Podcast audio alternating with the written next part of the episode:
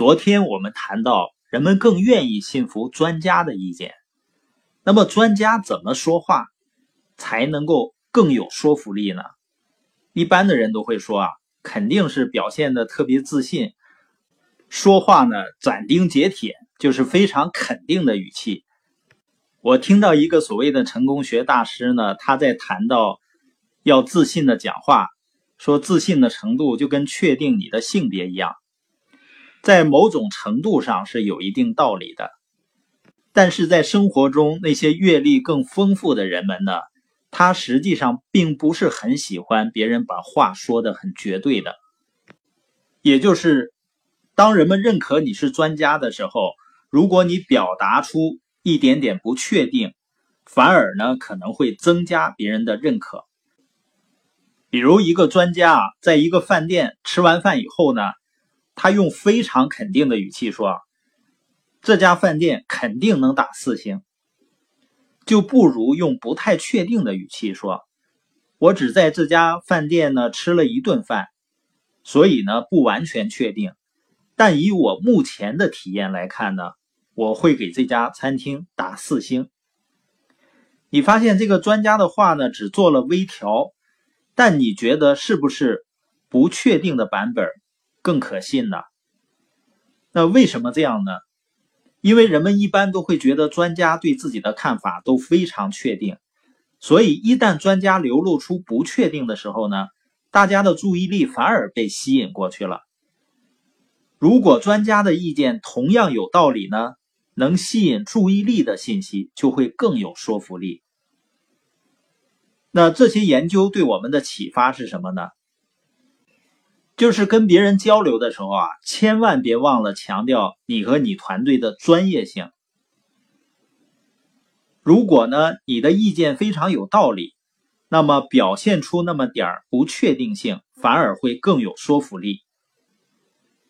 那今天我们聊的话题呢，就是怎么在谈判中巧妙的取得一些优势。可能有人说了，我好像不需要用到谈判吧？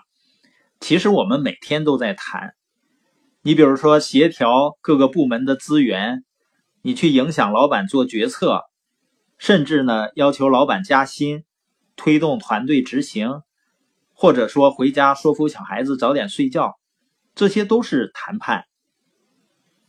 那需要注意什么细节，能大大的提高你谈判的成功率呢？我们把这个细节叫先下手为强。我们经常在市场里看到这样的场面啊，买卖双方呢都不愿意先开价，总是说呢，你说多少钱吧，你给多少钱啊？这样呢打太极拳能打半天，因为人们从直觉上来看啊，好像是我先开价的话，不就被对方看到底牌了吗？但是西奥迪尼的答案啊，颠覆了我们的直觉。他说呢，谈判里先出价的人更有利。假如说呢，你看上了一辆二手车，想出价十万块，但这时候如果对方抢先报价说“我这车卖十五万”，你会怎么想？多数人这个时候都会心里嘀咕啊：“哎，他为什么要这么高的价呢？按正常的市场价也就十一万、十二万啊。”然后呢，你就会自动琢磨原因，是不是他车的行程里程少啊？他开的时候很爱护啊？是不是加装了高级音响啊？那后面的谈判呢，你就很容易被锚定在十五万的开价是不是合理的问题上。锚定的锚呢是船锚的锚，锚定呢就是固定的定，这是个心理学的词汇。意思是你被别人定了个参照点，后面呢即使有变化，也是在这个参照点上调整了。比如说那辆车他定十五万，很可能最后十三万你也买了。所以呢，谈判的套路是一定要在合理的范围内抢先开价，把对方锚定在你的价位上。那你可能要问了，我不可能每次都先发制人吧？万一对方抢先开价，我怎么办呢？那这里面有一个反擒拿的手段，就是参加重要谈判之前呢，你要把你的价格还有它的合理性一条一条的写下来。这样呢，万一对方抢先开价，这份清单会帮你对抗自我怀疑的声音，你就能绕开对方价格锚定的心理陷阱，坚持住自己的价格。那具体报价有什么技巧没有呢？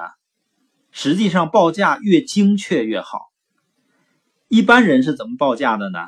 很简单，就是四舍五入凑个整。比如说，这个包两千块钱你拿走，那双鞋呢最低一千八。他们以为整数报价会让客户更容易接受，但其实恰恰相反。如果你把报价定成一个非常精确的数字，比如说呢，这个包是两千两百一十八，那客户还价的幅度就会小很多。这是什么道理呢？行为学家发现呢。如果你报价非常精确，那对方容易认为你是花了心思准备过的，是经过周密计算才开出的价码。他觉得你比他专业，那就不太敢乱杀你的价。所以说呢，你在项目管理的时候，你可别说大家两周内完成工作啊，而是要说十三天内要完成，也别说什么下班前交给我。而是说呢，下午五点半以前交给我。那这些小小的细节呢，会让我们工作事半功倍。那谈判的时候呢，除了这些具体的方法，一个人的心理状态实际上也很重要。那有什么方法能让你显得更加自信呢？更有说服力呢？心理学家发现啊，当一个人改变自己的身体姿态。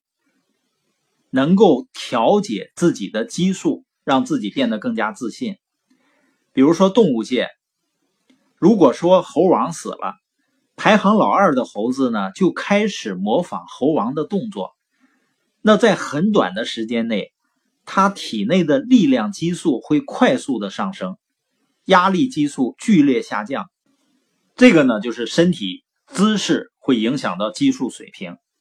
这一点呢，在人的身上同样适用，所以你在开始和别人交流时候啊，要回忆一些自己特别牛的时候，要有一个开放的身体姿态，比如说身体前倾，双手打开，表情坚定。只要短短的几分钟呢，体内的力量激素就会明显上升。这就是我们聊的如何在谈判中取得优势。